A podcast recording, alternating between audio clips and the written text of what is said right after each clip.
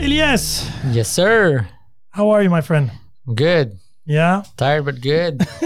Tired is good, right? That means you're busy. Tired is good. It means it's busy, yeah. Somebody asked me a question this week, and I want your perspective since you're a business owner. Yep. Would you fuck your staff? Would I fuck my staff? Oh. Do you shit where you eat, son? Honestly, have you first? No, never. Even at Bombardier? Even at Bombardier, I've had... Actually, there's stories I can tell about this. Where you said no? Where, like, literally, like, I had to tell her to get out of the hotel room. Really? I had literally... listen, man. When you're working in that type of environment, where it's like, you know, females are always, like, dressed tip-top. I'm talking in sales and marketing. Well, the girls are usually dressed, you know, a lot more better than when you're working with, let's say, engineers. Yeah, they're bringing their A game. They're in marketing, whatever. It's funny enough, it's pretty much always the marketing chicks for some reason. It's always the marketing girls.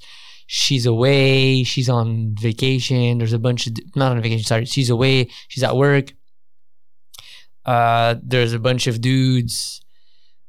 She's maybe the only female there. Maybe another female is with her, but it's like predominantly male industry. Shit.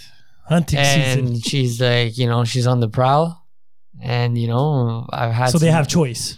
I had a few incidents, actually, where the girl literally, like, I came back to the hotel room and the girl was literally in my room. So what, you have a code? No? I don't know, I mean, it was like, no. And I had this actually ingrained in me from my first boss at my work. He's like, listen... Don't fuck the staff. He's like, listen, you can do a lot of things in this company. You can climb the ladder. You can move up. You can do so many things. The door is open. Sky's the limit. But the only thing I would ask from you is do not ever, ever, ever, ever sleep with one of your coworkers. Because that shit comes back into the office. We had a sales guy one time. He came back into the office. No one knew he was banging this chick from marketing. He came in one morning, you know, he had breakfast. She literally, like, came in front of everybody. The vice president of the company was in the vicinity that day, and he was actually on the same floor, and he was walking around. She came literally in the morning around 8 a.m. and she, like, spilled her coffee on his head and threw her, like, Tim Hortons, like, sandwiches all over his cubicle, and she started yelling and shouting in front of everybody, "You piece of shit, blah blah blah blah blah blah blah, you motherfucker, blah blah blah." So did she lose her job for that? Both of them lost their job. He even lost his job. He even lost his job too. Why? Is it in the policy or something, in the protocol? It's not in the protocol. Like it's in the protocol for, like, let's say if you work for her, you cannot, like, date her or you cannot marry her. Like, let's say, like, there's a husband and wife situation, they would separate you. You're not allowed to work with your wife or with your husband in the same organization, in the same thing. They would basically, let's say your husband is an engineer and you're an engineer as well. You're not going to be working on the same project. They're going to put you somewhere else because it's a company policy. Now, if your superior you're banging your superior, that's also a no-no in the company policy in the corporate world. Really? Yeah. But things do happen, but people are keeping it very, very on the down low, like very hush-hush. So, okay, so let's just say there would be no repercussions. Would you do it still? No. No? Am I single in this scenario? Yeah, for sure. Of course, sure. No. I don't like the... No, what? I wouldn't. If you would be married, you would say yes? No, I'm just... No. No, even if I was single, like, I wouldn't be like, oh, you know, it's just... Because that shit is always going to come back, you know? You're always going to see that person. You're going to work with that person. It's going to be so weird. I don't know, man. Chicks, like... That's how you make orgies. I'm not talking about experience. I know a guy. Okay. And yeah, he was going around. I remember the days in Ikea where it's like this big. Ah, Ikea is huge. Yeah, but no, but it was still in the same department and shit. And Ikea used to have crazy. He banged everybody in Ikea? He banged a couple. We're talking like, you know, 5, 6, maybe 7. And he was the boss, or he was undermost. I know a guy. He's a warehouse manager, and he banged half of the staff. But you see, IKEA is like this walking orgy. And shout out to IKEA. I worked there for 9 months, and it was very entertaining. What did you do there? I slept with a lesbian. What? She actually told me this. And it was really interesting. That was one of the first adventures that I got where I felt valued. And it wasn't even a relationship. It was a girl that I actually trained. Mm-hmm. Trained again. I was working at the customer service. Nothing too major. And she came through when she was finishing her psychology major. Mm. So we had that in common. And she was a big Harry Potter fan. So we had that in common. And then she just finished school. She was just working there just to finish her school. And once she finished her bachelor's, she got a job in like Nunavut up north. Mm. And she had a girlfriend. She was a lesbian her entire life. She hot? Yes. Mm. Well, yeah, she was a... They're usually not, but... No, but she was... you could be surprised. You could be surprised. Girls lesbians? I've never seen... No, but there's lesbians. Different types. But yeah, sure. I know a couple that are maybe bisexual, I guess. But mostly lesbian that are, too bad. It's a loss for the men. Uh-huh. And this one particularly, we were talking whatever. And we were going to the Christmas party. I remember like it was yesterday. So she's like, do you mind picking me up? We go together, whatever. I'm like, cool. She's like, can I tell you another thing? I'm like, what's up? Because she was leaving like right after the Christmas party. She had 2 weeks and then she was leaving to Nunavut for like 3 years. And I was asking her, so what's going to happen with your girlfriend? She's like, yeah, we broke up, we won't stand the distance. Mm-hmm. I'm like, oh, okay. She's like, yo, can I ask you a favor? I'm like, what's up? I honestly did not see this coming. So she comes up and she's like, listen. She's like, I've only been with one man in my entire life at the beginning. But she's like, you got me curious again. She wants to try it. So she's like, would you be open to the idea of sleeping with me? Mm. I'm like, really? She's like, yeah, you're good looking and everything, but you got me curious because I really enjoy spending time with you. I'm like, all right then. So at the Christmas party, I had a couple of drinks because I was nervous. Oh, yeah. Oh, shit, I was nervous. Because the fact that she was a lesbian? I felt like I had all men. I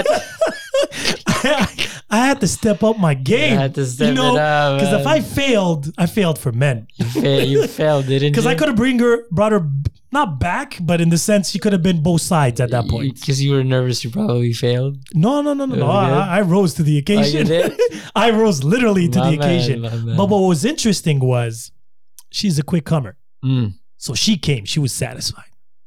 And then something happened that never happened to me before. Now it happened to me a couple of times since, but then... so I didn't come. So she finished me off with her mouth. And she's like, don't move. I'm like, is everything okay? She's like, yeah, don't move, because it was at her house. Mm-hmm. She went and got a towel with the perfect temperature. Not too cold, not too hot, humid, perfect temperature, moist, everything. She cleaned the whole part, the whole region. Is she African? No. She's Anglo-Canadian. Oh. Blonde with blue eyes. The reason why I say African is because usually, from my experience, Africans know how to take care of a man. What do you think? This is coming to America? Your royal penis is ready, Your Highness? I'm just saying. She literally, since then, I expect that from every woman I meet. You're highly disappointed. Often. But yo, Tiffany, bro, just dégage. Seriously, get up, go clean yourself, motherfucker. T'attends quoi, genre, que je te donne un baby wipes? This girl killed me. And then what was even more amazing was a day or 2 days later, it was like her last night. So I was like, I want to come, because we were friends though, right? So it was a one-time thing, whatever. No, it was maybe a week later. She was there for another 2 weeks. Because a week later, she invites me over, whatever, to say, her final goodbyes. And she bought me Harry Potter 4, I think, the last book. And she comes through and she literally comes up straight to my face. She's like, yo, too bad. I would have loved to fuck you again, but I'm on my period. I'm like, ah, no worries, you know, like I was like, you're leaving and everything. I really came here specifically to say goodbye because I really did appreciate it as a friend. She's like, no, I'm not saying nothing's going to happen. I'm just saying that we're not fucking. And then she got on her knees. And she did it again. And blessed the mic. And at that specific moment, I realized that that was a win for the men. Oh, that's good, man. I'm just saying. You made everyone proud. Yo, I hope so. Then I never heard from her again. Because it was before Facebook and shit like that, you know. She probably is still a lesbian now, you think? I have no idea. The thing is, I'm trying to find... Well, I still talk to a lot of people that I worked at Ikea. Uh-huh. But since she was new there, she stayed there like maybe 5 months, 4 months. She's gone, man. But the thing is, a lot of people don't remember her by name. They remember her by... I have pictures of her. By lesbian? No, as the volleyball teacher. The volleyball player. Because she was tall. She was fit. Ah, she's volleyball. Yo, she was... The booty, eh? Oh, volleyball booties, yeah. That shit didn't wiggle. That just stayed there. It was firm and, you know, whatever. Still remember it. It's not. It's like you remember it vividly. That's. But I remember most of. Well, I remember everybody, to be honest. You do? Yeah. Fuck, I don't remember anybody. I actually did that exercise. How? Well, again, it takes me time because last time I was talking to my cousins about this, and they were like, "Do you think you remember everybody and stuff like that?" Because I only had one night stand in my life. One night stand. The rest of the people are people I actually spoke to. And I used to take a lot of pictures, remember then? Mm-hmm. So I have a picture of her, for example. I have it in my album. Like, because we have the Christmas party pictures of IKEA, and she's in it next to me. And, but most people that I've been with, intimate with, kissed, or actually went on date, of course. Me, I don't, man. I associate my memories to specific events, but it could take me time. Like, last time I was counting... And then I was like, maybe a month later, I'm like, oh shit, I forgot her. And then it would come about. But you literally have a count? I don't know if it's up to date, to be honest. But last time I counted was probably 2 years ago. And? It's cool. I do not declare my income taxes here. You don't kiss and tell? Oh, never. Never. And a lot of people, you know, it's, again, what is that number going to tell you? It's not going to say anything. Like, a lot of people have expectations about me. The audiences would like to know, maybe. Yeah, but again, what is that going to give them? Or I'm a prude, or I'm a hoe. So it's a lose-lose situation. Yeah, well, it is what it is. And it's not really important because I really don't care about the body count, even when it comes to women. And we already had this conversation. Oh, no, we're not going to get into that. No, we're not going to get into it. We're not going to get into that. I just find it interesting because I find... You see, if you have sex with somebody and the sex was good and she tells you her body count is humongous, right? Mm-hmm. That's experience, right? My logic is if she fucked around a lot and she decides to stick with me, that means she's satisfied. Yeah, it means it depends. Like, for a serious relationship, like she's sticking with you or just have fun? Again, like I said, body count is body count. I never asked. And I can't ask because even if I would ask, I would expect a lie regardless. From the woman? Whoever, even guys. Ask a guy or a girl their body count, they're going to lie. Well, some people are going to be straightforward and honest, but it's rare. It's true. Because they have nothing to gain. Nah, people are afraid of getting judged, I feel. Exactly. Yeah. But it's, again, so to get back to your staff, so you wouldn't fuck somebody at the marketplace? No. Not at where I used to work, not in the corporate. And not here. Not in my job. Even a little cashier, if you would have been single. Hell no. Had many opportunities. No. Even customers. Oh, you don't even bang customers? I rephrased that. Yeah, I feel like that's a lie. I rephrased that. I've done that. Was she a customer before or after? No, she was just like there was just like a couple of girls that just walked into the store. Because I used to work upstairs. I used to rent the offices to the D's, you know, the people who do the eyebrows and whatever. Used to be a lot of girls that used to walk into the store just to get a sandwich or whatever because they're waiting for their turn upstairs. And when I used to work on weekends over there, I'd be like, blah, blah, what are you doing, blah, blah. And then, you know, clicks. But they were kind of customers-ish, but they were coming just for the D's. I know, like, if the nail salon wasn't upstairs, they wouldn't have came to the store. So they're not technically... it's a customer, yeah. Yeah. But what's the issue with the customer, though? Because the thing is that like she might come back to the store and be like, yo. But even if she's not a customer and she fucked you and she's angry at you, she could find you. I've had girls come back to the store and my uncle like, yo, this chick, one chick came to the store and she was asking about you, like where like drama and shit. Oh yeah. But I, luckily for me, like back then I wasn't working there all the time. It was just like a part-time thing. Do you usually end your relationships or your contracts in good terms? No, I don't give a shit about ending it in good terms or in bad terms. I just end it. I just bounce, man. Really? Yeah. So you're an asshole. I'm asshole with, like, girl would put it with a capital A. Oh, that bad. I got called an asshole with a capital A a lot. Shit, I haven't been called an asshole in over, like, for that. I've been called an asshole because I'm a bully, but asshole in the like dating world, I haven't been asked that, I think, since I'm 23. Asshole with a capital A, and then she's like, give me back my mug. She wanted her mug? Her mug back. I was like, all right, whatever. What was so special about that mug? I don't know. She just wanted it. Were you petty and you broke it? Huh? Were you petty and you broke it? I never gave her back the mug.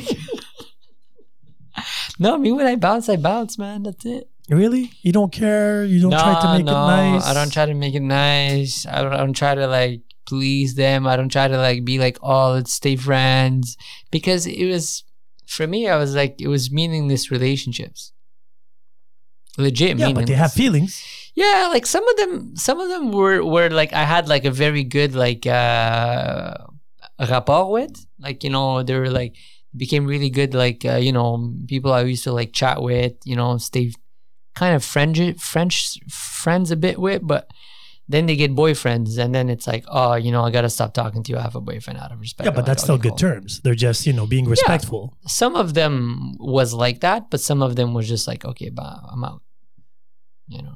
Are you the jealous type in the sense that you don't want your girlfriend or your wife or whatever to be talking to exes and shit like that? For me, yeah. I've had bad experiences with. They cheated on them? Yeah, I've had bad experiences. Let's just put it this way. Where a girl was talking to her ex with an ex, and she actually ended up marrying the dude. Really? Straight up.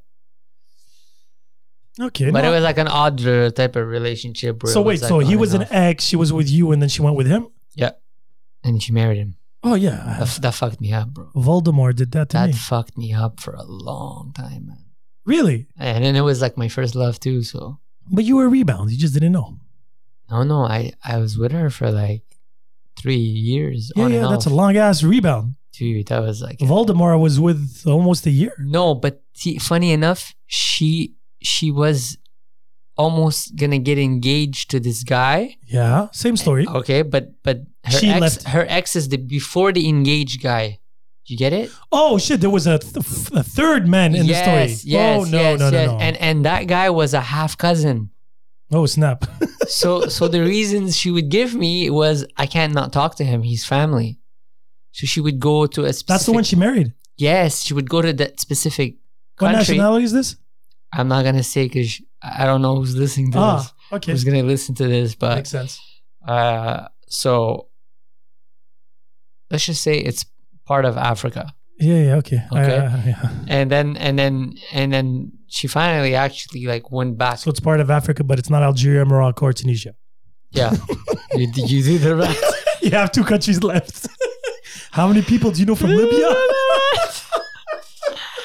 Sorry, so she went back with the ex, and I specifically told her. Is she still with him and happy now? Yeah, she's happy with kids and all of that stuff. God bless. Yeah. I mean, at the end of the day. No, but the rebound thing, again, it's really funny because me, there was only two. There was Voldemort and her ex. She broke up with him for me.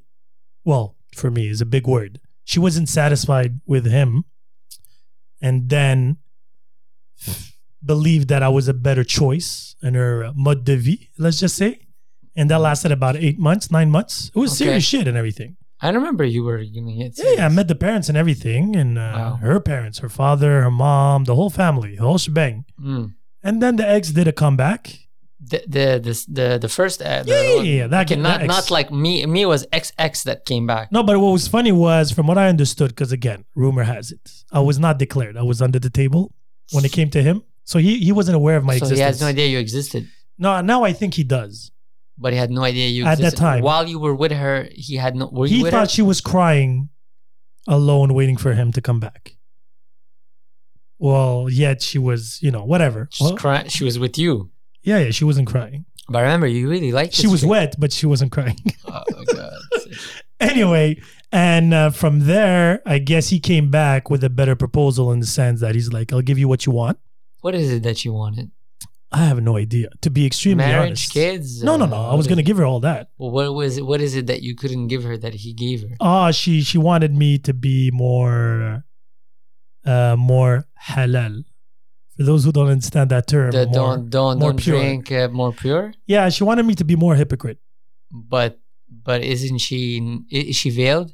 No, of course not. No. She's more sinner than sin. That's what I'm saying. She's more sinner than saint. Sorry. So she just wanted it to. Keep in mind, a lot of that generation, a lot of that culture, pay too much attention to other people's opinion. Sorry to cut you, but it's funny because my story with this XXX that I'm telling you about is also there's a religion part. It wasn't a religion part because technically speaking, on paper, when they say there's 1 billion Muslims in the world, I'm calculated among those. But me, it was like because I was Muslim and she was not Muslim. From another religion, and it was badly seen from her parents. Yeah, I get that. But me, it wasn't that. It was just the fact. She just wanted me to hide. But hold on a second. But why? What's the reasoning behind her wanting you to be more halal? What's the point? She's going to marry you. She put a lot of attention and importance to what people thought. Her family, but she was drinking too. That's what I'm saying. And then at the end of the day, she's going to marry you and she's going to be with you living alone. No one's going to have cameras and watching what you guys do. Again, she wanted, and the fact that I was comfortable being myself. And I didn't care about other people's opinion because I kept on telling her, I was like, when people's opinion would put food on my table, that's when I would care.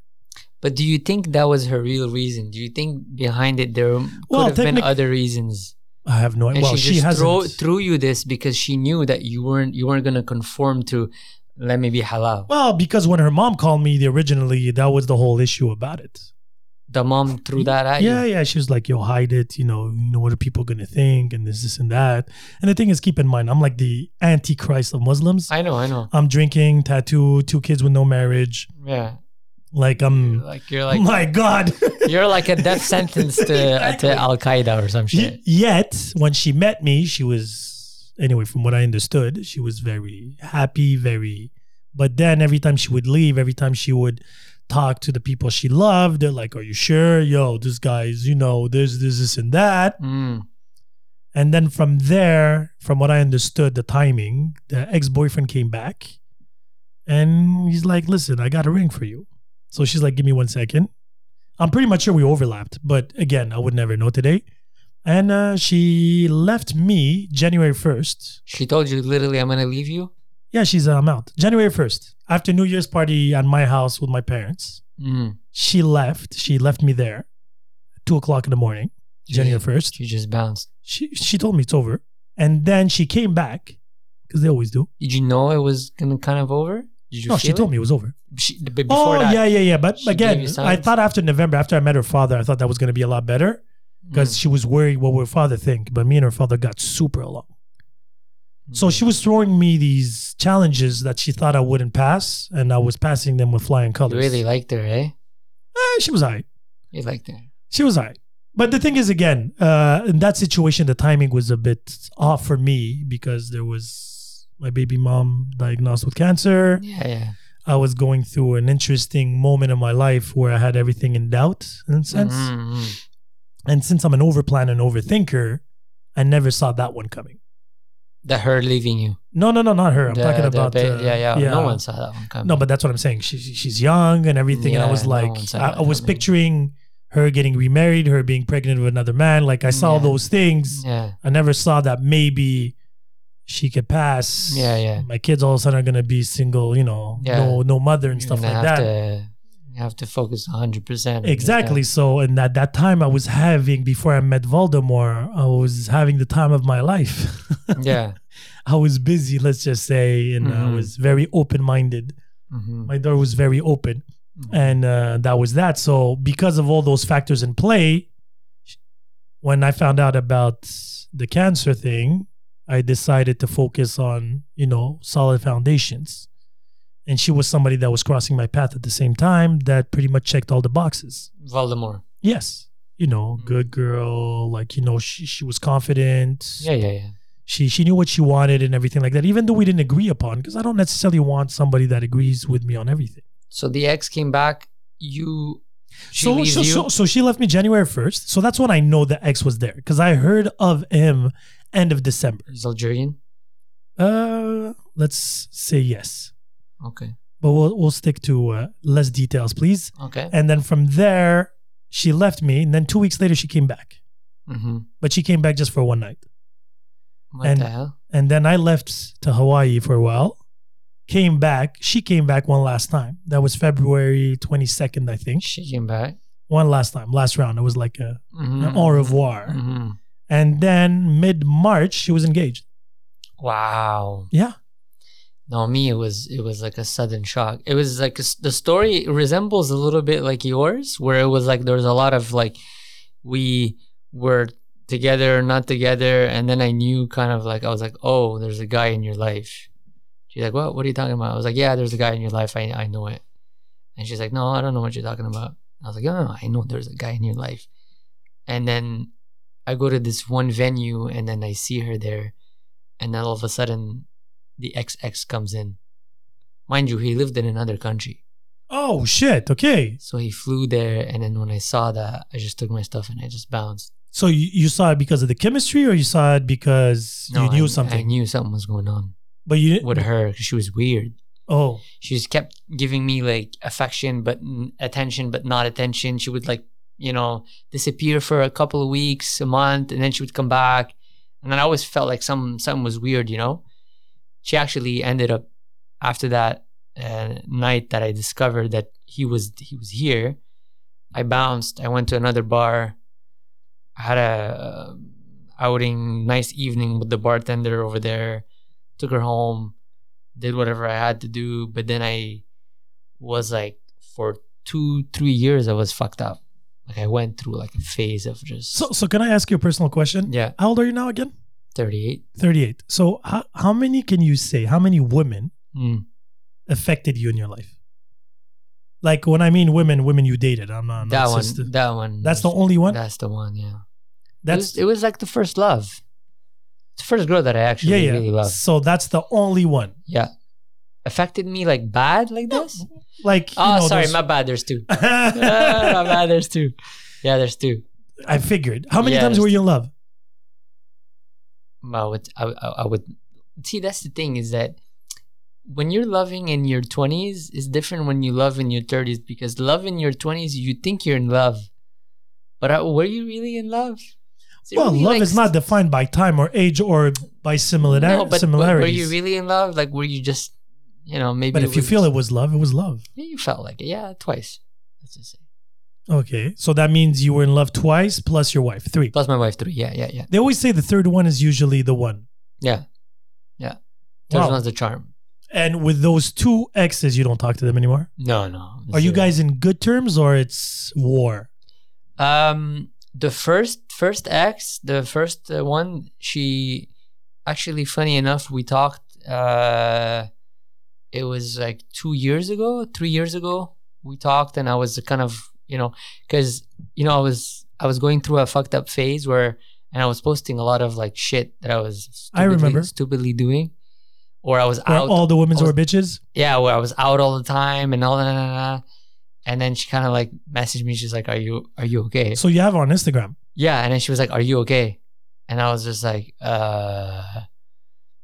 "What's the hell? What the fuck do you want?" You're asking me, man.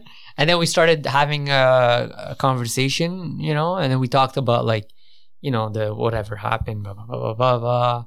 We kind of like, you know, hashed it out. It was a nice conversation, and then. So she's married with kids, right? Married with kids, and then we. Is she here or is she left with him over there? No, she's living with him over there. Okay. And then, funny enough, after we had that conversation, we're kind of like not talking to each other anymore. It was just like. It was just for closure. It was just for closure, off Instagram, off everything. It was just like boom, like that. This is the end. I guess that was it. Yeah. Yeah. Yeah. Close the book. Yeah. Now with my other second ex, we never had that kind of conversation. So it was just nuclear. Yeah, it was ended. Is she still here? I have no idea. So like I know nothing about her. Like I don't know if she's here. I don't know if she's somewhere else. I don't know if she's with a guy. I have no clue whatsoever. Like there's no connection. Wow. And how long has it been now? 2-3 years? 3 years now. Yeah, 3 years. Yeah, like zero connection whatsoever. So I wouldn't know, but it's not something that I'm particularly like very keen on. You know, I have to have this closure. I mean, it ended. It is what it is, and you know, you move on. But so closure is not important for you. I don't know. Maybe if I would have had closure, would the fall down would have been maybe less painful. Maybe I don't know. I've never gone through a relationship where I've been with someone and then there is closure, like a really good closure for me to know like, okay, I'm not as fucked up now as I think I am. Like, because I had closure with that person. Maybe the fact that I didn't have closure with these individuals kind of made the 808 heartbreak kind of album spin 20 times or I don't know. You know, the fucked up stories. I'm thinking about it, even me, the two people, well, my first love, I haven't heard from her in over, what are we talking about here? Easily a good 20 years, mm-hmm. Even a little bit more than that. And it didn't end well. She cheated on me. There was a lot of anger at that time. I was young too. You were angry at the situation or at her? At her about the situation, the thing, how it came about. We were a virgin at that time. Yeah. And she was still a virgin, yet she was just sucking dick on the side. Mm-hmm. So it is what it is. Mm-hmm. And from there, her next move was she dated a guy that I knew. Oh, that hurts. Yeah, and then the guy that I knew that I thought was a friend was like, yo, you know, who cares? Mm. So whatever. So at that time, it is what it is. But do you think if you would have had closure, it wouldn't have hurt it as much? But the part that hurt was because I gave it my best. It's your first love. It's like you love blindly in your first love, right? And the thing is, what pissed me off about that situation wasn't necessarily about the cheating, whatever. It's like it felt like I wasn't good enough in the sense that I gave it my all. I thought I was the best version I could have been of me at that time. Yeah. And it wasn't enough. That's exactly how I felt with my first relationship. And because of that, everything unfolded bizarrely after that, right? Mm. She was mad. She wanted her grandmother's ring back. And I was being so petty at that time because I was like, fuck you. I was so good to you. Yeah. You gave it to me. It's mine. And then even her older sister called me. She's like, listen, Zin, that's her grandmother that gave it to him. I'm like, listen, Linda, listen. I don't care if I told her, I was like, I could care less if Jesus came. I'm not giving you that ring. I'm not giving you that ring back out of principle. Mm-hmm. I'm like, I'm going to give it to another girl. Mm-hmm. And I was saying things just to piss her off. Do you think that relationship, that your first relationship set you on a collision course with females? Well, for sure. So that's the first relationship that burst in my bubble. I was a big romantic. I thought I was going to lose my virginity with my first love, get married to her, have kids happily, you know, have that little white house and whatever. That was the first experience I had with reality, with the nasty side of life. Yeah. You know, not all good guys finish. Well, anyway, I keep on telling often a good friend of mine that good guys finish last nowadays. It's true. It's sadly true because the assholes were always getting the chicks and shit like that. And I was like being considerate. So I was friend zoned for a very long time. To a lot of girls. But at that time, that was my strength because I was taking notes. I was paying attention. Mm. So I had collecting data. I had inside information. I had women friend zone me to a point that they would change in front of me. They're like, yeah, it's just sin. Oh, did that? But that point, I mean, I would love to go back in the time and see. No, but it was crazy because I was like flattered, and at the same time I'm insulted. So I'm like, so what? I'm not hot. I'm not a threat. Mm. I was that guy that their boyfriends would see me with their girlfriends. They're like, yeah, that's just sin. I was no threat whatsoever. How things change. Again. 80 degrees. Oh, that it was crazy. So that time was really discovering what I wanted to become, how I wanted to approach relationships. And to be honest, I had a lot of anger in me at that time. And then because of that situation, the whole virginity thing was putting more pressure on me than it should. And I was giving it too much value. Oh, it was, something magical. It was a gift that I had to give. And then I just lost my mind. And I was like, fuck this shit. That's it. And then once the seal was broken. I broke loose. Again, I still until this day, I'm a very big romantic guy. I have this cockiness in me today because I know what I bring to a table, right? Mm-hmm. At that time, I was still discovering the menu, let's just say. And since I took so much data about women, I knew how to approach a woman without her being threatened, without me being a macho, without necessarily having those douchebag triggers, right? Especially the 90s, 2000, everybody liked the bad boy. Gelled up, Exactly, spikes, blonde hair. The dockers and shit like that, right? And from there, what happened was I was that guy. Cool, easygoing. I could sell fucking sand in the desert at that point. Mm-hmm. I was untouchable. College, university, I was untouchable because I had this je ne sais quoi. Mm-hmm. And again, I'm repeating what they were saying, right? They're like, oh, this guy's so easy. Even today, Sedalia mentioned it last week. She's like, you're the most approachable, unapproachable person I know. Because socializing is cool. Coming into my personal space and my personal mind and my personal heart is another ballgame. And that's the experience that I built through time. Yeah. Because then I had my first one and then I had the mother of my kids, but the circumstances were we had two kids. Yeah, it's different. So the focus was what's better for the kids, staying in good terms. And now today we're in amazing terms because chances are, and she knows this, if we didn't have kids, chances are I would never talk to her again. Yeah. I had no reason to, right? Yeah. In that sense.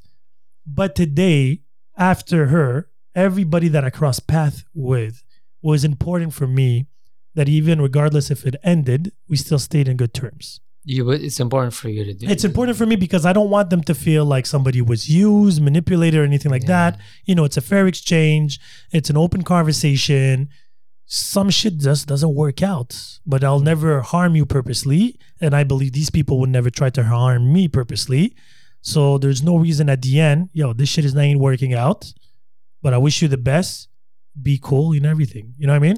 Yeah, but I get what you're saying, but I guess for me, I never really put too much value into let's finish it in good terms. I just finish it, and whether it's good or bad terms, it is what it is, and I just move on. But reputation is important in that sense. And now I'm not saying this because reputation is the thing that's going through my head when I'm doing this, but it's important for people to understand that I'm not being vicious. I'm not being manipulative in any way or form. No, I mean, if it's over with someone, it's over, But that's the thing. You have that conversation. You can have an adult conversation saying, listen, it didn't work out. These are the reasons for me. You probably have your own reasons. I wish you nothing but the best. And because, I share time with you and energy and, moments, if you need anything, I'm here for you. And unfortunately, it never ended like this with me. Anybody. So. But the only intense ones, because even Voldemort. So there's only two women in my life that I don't talk to anymore. Again. Voldemort? Voldemort neither. But Voldemort because she had name is Voldemort? No. I was like, Voldemort. The reason why we call her Voldemort. So I'm going to put this out here so people will know the real true story behind this was. The reason why it was Voldemort because my kids met her. Oh. And what happened was once she disappeared from the picture, a lot of friends of mine were like, yo, what happened with this, and that? And I'm like, guys, stop talking about her in front of the kids. Because the kids didn't know I was dating her until this day. And so I didn't want them to hear what was going on. And then I was like, yo, it's the name you should not mention. And if you listen to Harry Potter, the name that you should not mention was Voldemort. Voldemort, so you called her Voldemort. So I called her Voldemort. So until this day, my daughter is still, who the fuck is Voldemort? And she has no idea. And I'm like, I told her, I promised I was going to tell her at her 18th birthday. Ah, that's nice. Yeah. I was like, now it's just a running gag. Was she involved in the kid's life? Like, well, she met the kid. She met my parents. Yeah. She was chilling. You were getting serious with her. Oh, it was extremely serious. Well, again, at that time and period, I was like all in. Yeah. And it was ridiculous because after analysis and after all the dust settled and everything, if I would have met her, let's just say today, where that stress and that pressure of my baby mom's having cancer is gone, today I would have met her, probably she would just been another statistic. Voldemort. Yeah, she would have been somebody that I would have dated, and I would notice a lot of things annoy me, and I would like, listen, this ain't working. And I would have left it at that. Do you think you were like forcing yourself? Yes. Yeah. Guarantee. And again, I wasn't... Did I love her? Probably. But I can promise you one thing. At that time, I was in love with love. With love with the idea of being in love. That's it. It had nothing to do with her per se. She was the one there. With her. Exactly. So I was forcing it way too much. While your baby mom was going through whatever. Because for me, the solution to something I could not control. Something you can control. Exactly. So I was like, let me find myself stability and... It's going to be nice for me, for the kids, for everybody. And she was a very, very... She's an amazing person. Like, honestly, except all the viciousness she was doing in secret, in person, with the kids, with my parents, with me alone, she was an amazing person. I mean, all the exes I've dated were amazing persons too, or else you wouldn't have been with them for the longest time ever, right? It just, you know, it turned ugly once you heard the behind-the-scenes... secrets and, you know, vicious moves and so many variants, so many outside factors these days that you don't even know like what's behind the real truth behind a person's motives. But it's scary at the end of the day. Like, again, like I admire people like you where, or maybe you got lucky again. I got lucky, buddy, man. Like straight up, I say it right now on this podcast, I got fucking lucky, man. Like this was like a coup de chance, like, you know what I mean? And I was telling her the other day, I was like, yo, listen, like I might have like just, you know, I've loved this girl and I've loved this girl. I haven't loved many in my life, but you, I can for sure say like, I love you, but with a conscious reason of like, I know this is love. Yeah. More maturity, more experience. Exactly. I know this is like true love. You know what I mean? Maybe before it was it true love, was it not true love? I don't know, but it was different. It was exactly. Different, you know. So yeah, I got lucky, man. That was pretty much it. Like, it was just a. But sometimes, like I said it on the podcast just before that we recorded today. I was like, I'd rather be lucky than good, because at the end, when you're lucky, everything fits perfectly. You don't need to have that effort or work. No, when it works, it works. Effortless. Sadly, right now, again, some people will claim I'm too difficult, I'm overthinker, I'm too complicated. It could be. It's not that. It's just because you're older, you know what you want and you know what you don't want. That's the thing. But again, to add even to what you just said right now, even what's worse, what weighs even more on my balance is I'm good single. I know. Yeah. That was one of the things we talked about in the podcast is when you're alone and you're good being alone and you start loving being alone, it's very difficult to bring a partner into your life because you're like, yo, I'm happy. If that person is not gonna add to my happiness, then I'm not gonna jeopardize my little paradise that I have going on, you know? Because you're alone, you're happy. And you're like, okay, if that person, it's easy for you to find the default in the other person. For sure. But nobody's perfect. No. But at the end of the day, when you're okay single, I always keep on telling to people that let's just say I date and everything. I'm like, what do you bring to the table? Yeah. Right? And it's important that they have an answer because it's not a question to, you know, put you down or put everything in doubt. It's like, what are you bringing to the table? Ironically speaking, me today at my age, I know what I bring to the table. I bring the fucking goddamn house. Mm-hmm. I bring everything because I'm a full package. Mm-hmm. And I don't say this in a cocky way in any way or form. I cook, I clean, I take care of my kids. I have my own business. I know what I'm doing, right? So I don't need anybody to help me.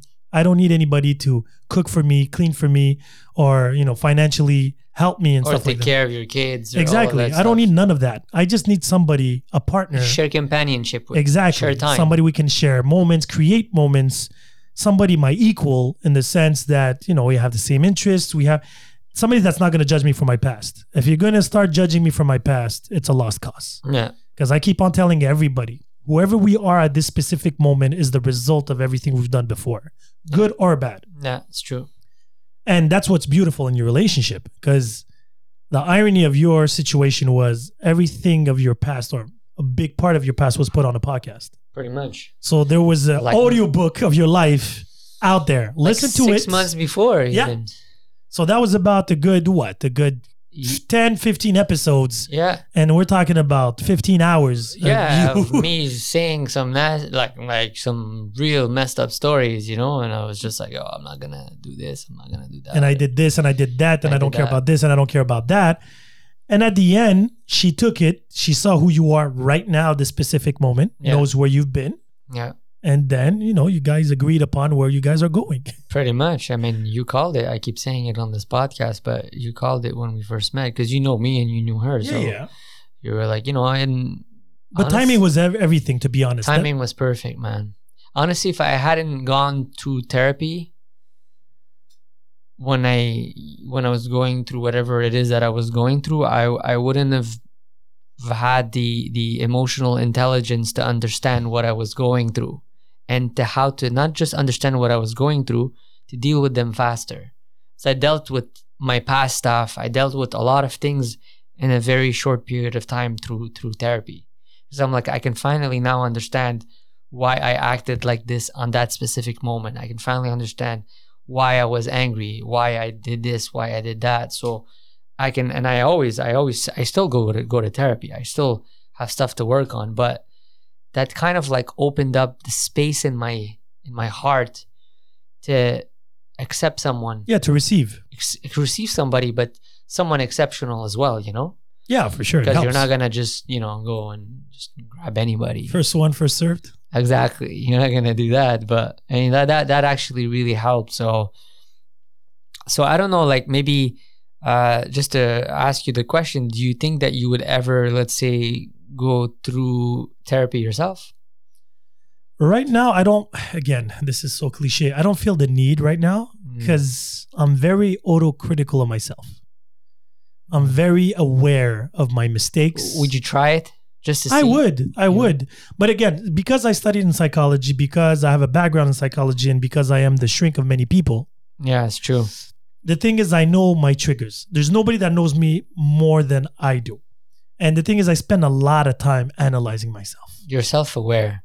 Exactly. Already, yeah. And see, I wasn't like that. So that's why for a lot of people that go to therapy, and I suggest this to a lot of people, especially when it helps you be self-aware for certain things.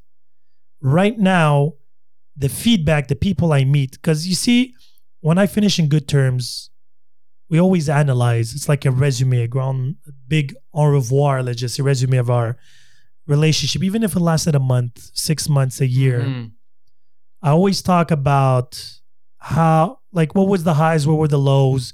You know, it was like a quality report at the end of the day.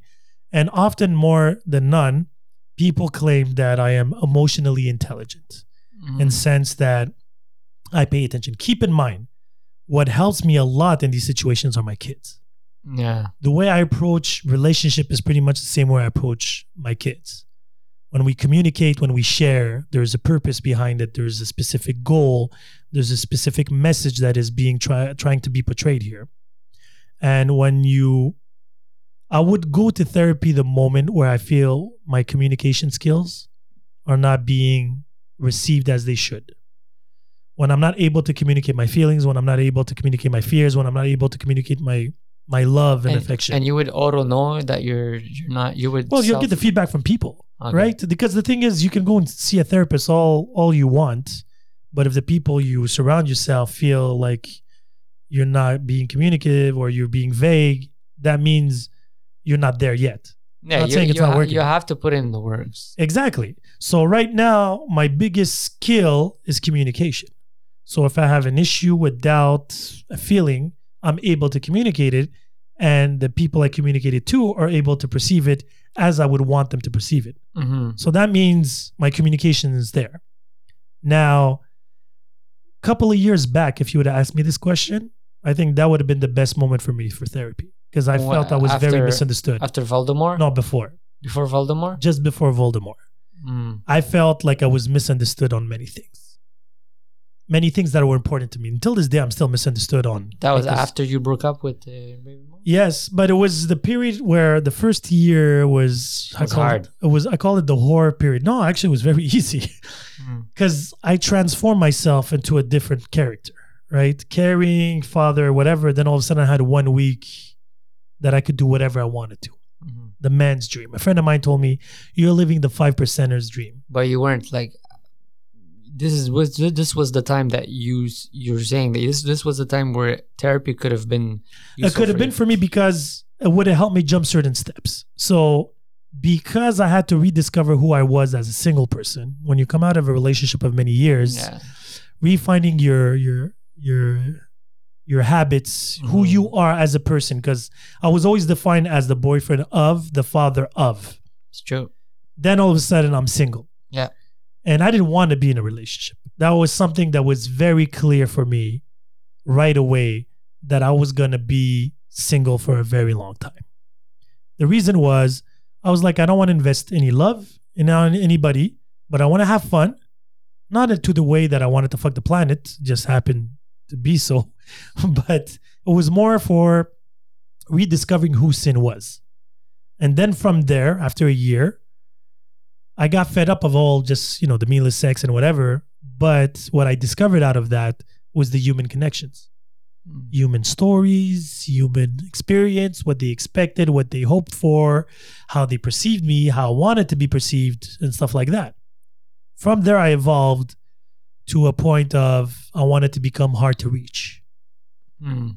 And at that time, I should have, if I would have had therapy there, I feel like they would have gave me maybe the tools or helped me.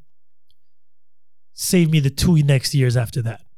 The 2 next years, you were kind of like, I want to be hard to reach type of... I wanted to be hard to reach, and then the cancer came. I was coming out of a threesome situation for a couple of months where I felt like that was the El Dorado of life, where I had the best of all worlds. There was no drama, double the fun. The expectations were limited to us three, and that was that. For me, it was very simple. Every week, 1 week out of two, I was living that life. And the other, I was like Batman. I had a double life. Mm-hmm. And then when the cancer came, all of a sudden it hit me. I'm like, I can't be living this sinful life. Yeah, becoming a single father full time. Step it up. So I had to step it up because of my kids. Yeah. And because of that, there was a chain of reactions because I was not necessarily best equipped with that type of drama and that type of stress, where for me, the solution was stability, and what equaled stability was having a serious girlfriend and having... Hence Voldemort. So that's why I was in love with the situation. I was in love because I was in a crisis. Yeah. So, and again, I'm not taking away nothing from her. I'm just saying that I was overly committed to that situation, because there was a lot of red flags early on in that situation where I should have said, fuck it. But because of the stress of behind it, I was like, yeah, I'm just being difficult. I'm just being this, because I didn't have the tools, because I didn't face certain fears I had at that time. You were chasing an idea. Exactly. So after that whole situation and the cancer situation was under wrap, I took a lot of time alone thinking of me. It took me a good 7-8 months before I actually went on a date after that. Even just to have fun, sex? Yeah, zero. Because I was like, I don't like the journey. I didn't like the journey, and I didn't know where the destination was. So I took a lot of time, and that's where I did my auto therapy. Mm. So I was super aware of what I liked, what I didn't like, but then I had to understand the hows and whys. What were you doing during that period of time? Were you like just reading a lot, or just traveling, or? No, traveling a lot. Meeting a lot of new people in the sense that to discover new people. You were changing your environment. Exactly. Yeah. But I actually enlarged it. I didn't change it. I enlarged it. So then I was surrounded by a lot of people. And that was a period where I was saying yes to everything. Somebody said, let's go to a road trip to Toronto. You're like, yeah. And, yeah. Let's go to here. Yeah. Let's travel to this. Go hiking. Yeah. So I was trying new things, new restaurants, new people, new events, anything I would try at least once. Just to see if you, just to rediscover who you were. But I'm like, I have one life. I want to taste everything. I want to do everything. And once I try it once or twice, then I can have a good opinion about it. If I want to redo it again, I'll do it again. If I don't, let it go. And after that journey of it lasted about a good 2 years. Mm. Took me about 7 months, 8 months before, biting another apple. Someone, yeah. And then from there, I was lucky where I met a lot of good women. Like good women, ready women, to, good wives, good girlfriends. But I wasn't ready. Yeah. And I told them straight up, I'm not there yet. I don't think I can provide to you what you're looking for. You guys are amazing. I wish you nothing but the best. But if you're looking for that, I can't provide it. And it's funny because I spoke to a friend of mine today, this girl that I... crossed path with about 3 years ago. She got married last year. She's pregnant now with her baby. Mm-hmm. And we were talking and she asked me, she's like, so what's new with you? I'm like, same old, keeping busy. She's like, of course, and that's all you do, keep busy. And that was my thing. And I'm very okay with it. I'm open now to the idea of I'm meeting someone. I'm ready. Like now I'm fully ready. I have all the tools. I just feel like maybe the window is closing a lot quicker. No, it's not closing. Again, because I'm very particular on things that I don't want. Yeah, but it's like I said, it's just a stroke of luck, man. I feel it's just a stroke of luck. I mean, I'm waiting for that lucky day. I didn't do anything special, man. I've had a lot of amazing girls throughout the 3 years that I was single, like fucking the whole world. I met a lot of amazing girls, like you were saying. Some girls that were like, I was like, oh, that could be, but I didn't feel like the timing wasn't there. No, the timing wasn't there, and it just so happens that, it's just luck. It's going to happen for you at some point. But if, let's say you say like the window is closing, is it because of age? Or is it because I'll be extremely, extremely honest with you. The age thing never hit me at all until maybe the last 3 weeks. Oh, okay. Nothing particular happened. But the age hit you. The age hit me in the sense that somebody made this calculation of, because I was swimming in a very younger pool. Okay. And I can keep up anytime. I'm actually more fit than most. The thing was down the line, like plus 15, let's just say. Right? Because if I'm going to be with somebody right now, I want it to be for the rest of my life. Yeah. Right? Something forever. And I'm like, down the line, the age difference. It's not my age. It's the age difference that I was actually they brought it to my attention. And I don't notice it now. It's impossible. Like with the 25, 26, like in your case. Yeah. There's 12-year difference between me and her. But the difference with you and I is because you can still give her kids. You Correct. Can still, and me in my case right now, it's not going to happen. Yeah. It's not in the books. And because of that, like the younger ones, they have these expectations or maybe they could turn. Even if they don't want kids today. You could have kids. It's just that the thought of her having kids at some point when she's in her 30s. Exactly. Well, you've invested 6-7 years with her, and then 30s, and then you're almost 50, or you're like 48, and then you're like, what the hell? Exactly.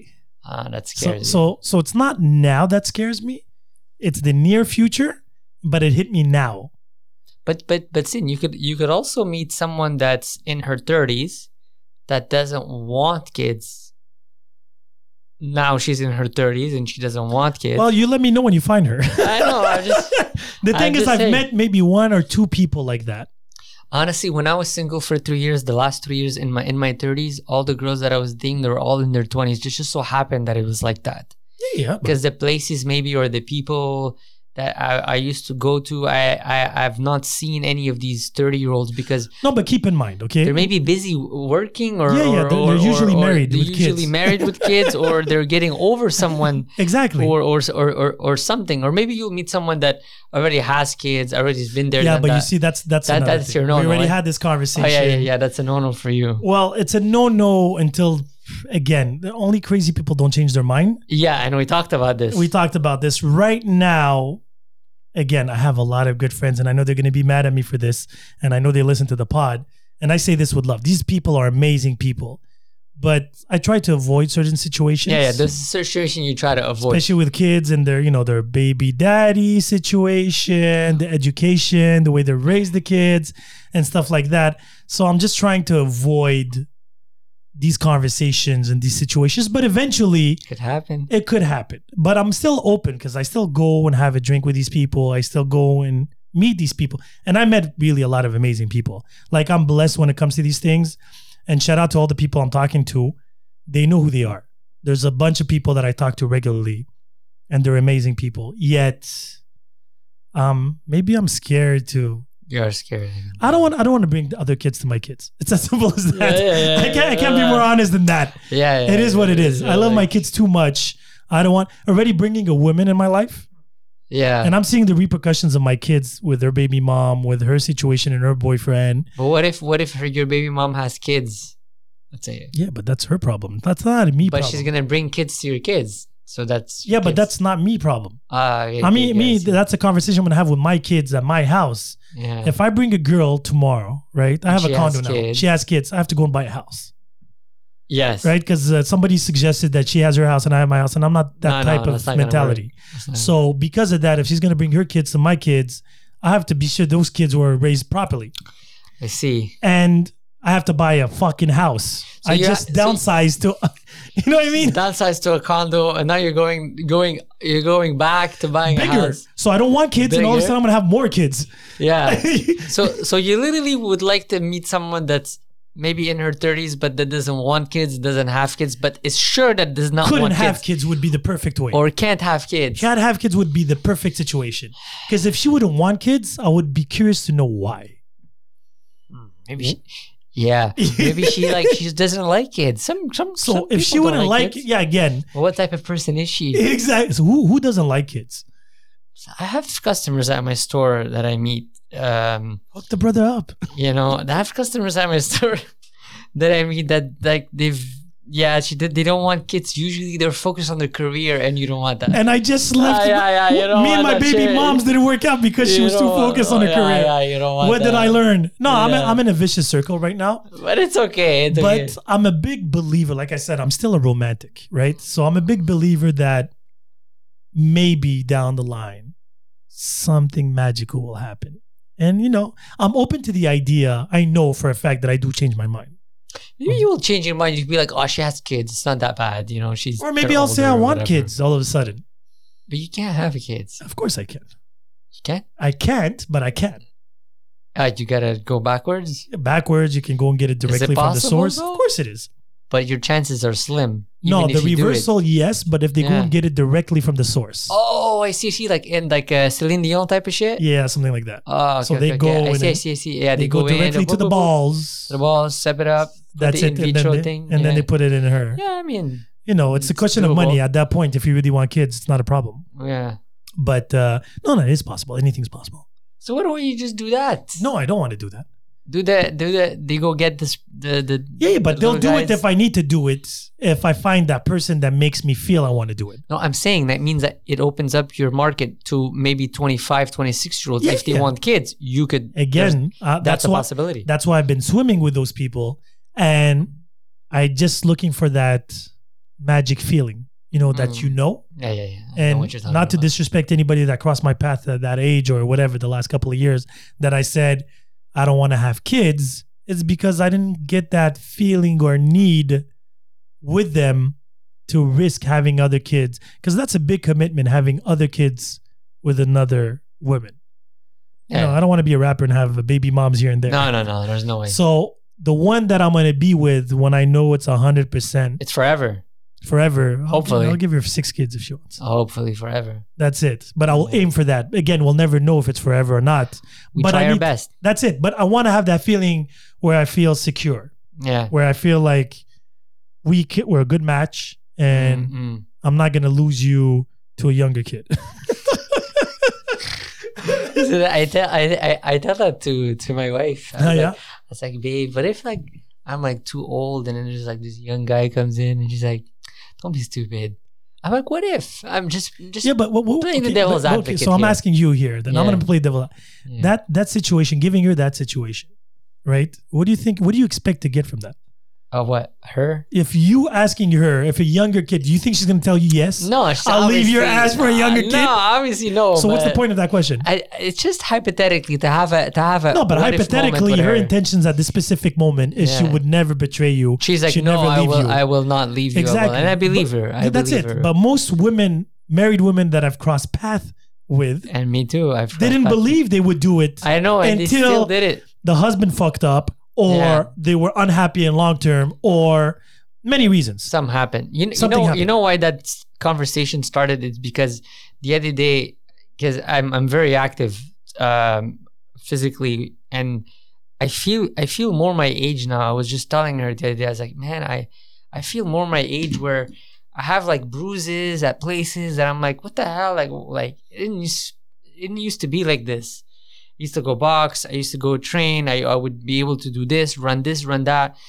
Now it's like, fuck. Yesterday I was like stretching my back all night because my back was hurting me. I was like, oh, what did I do the day before? Oh, I did a back workout. Okay, what did I do afterwards? I did this. I did that. I went to Ikea. I went there.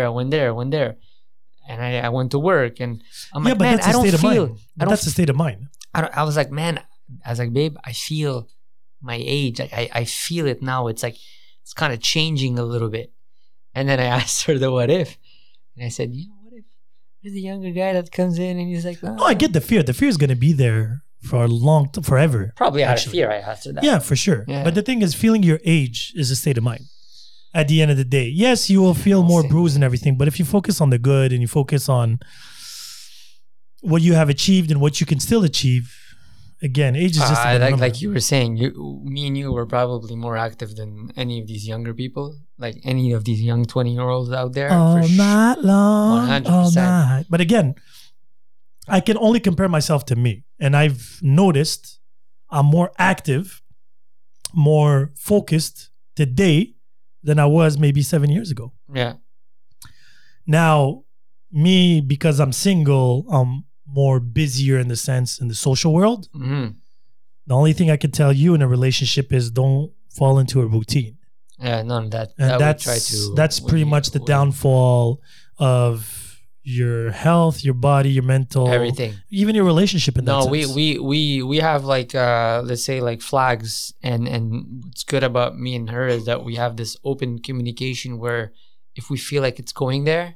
We like, okay, well, let's go. Like, let's change it up. We need to do something different. You know, there's always that, which is I like because we're self-aware. I'm self-aware of that. That's very good. Like I can tell when it's going towards a trend where it's like becoming repetitive. I was like, oh no. Let me take you out. Let's do this or this or that, or vice versa.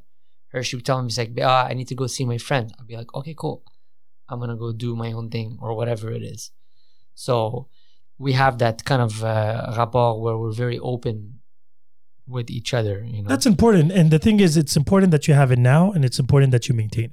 See, those things I never had in previous relationships. You live and you learn. Yeah. But you have to maintain it. Everything, every successful story, business, relationships or whatever, is consistency, right? You have to maintain it. Like even if you're amazing at the beginning, then at the end you're not. You have to keep showing up the same person you were, you know? You can evolve, you can do different things, but you have to maintain your approach, keeping it exciting, even for you, it makes you feel more alive. For myself, yeah. Exactly. Like fucking working all the time. It's like, you know. But the moral of the story after this whole podcast is I wish and hope to be lucky. Listen, it's going to happen, brother. We'll see. Anyway, for you, we listen to this podcast and be like, see, man. So probably, but that's the beauty about these pods, right? They're here. It's out there. And then eventually my kids are going to listen to them. Everyone will be able to listen. And anyway, let's hope that there's going to be a positive evolution of this. Yeah. And that's that.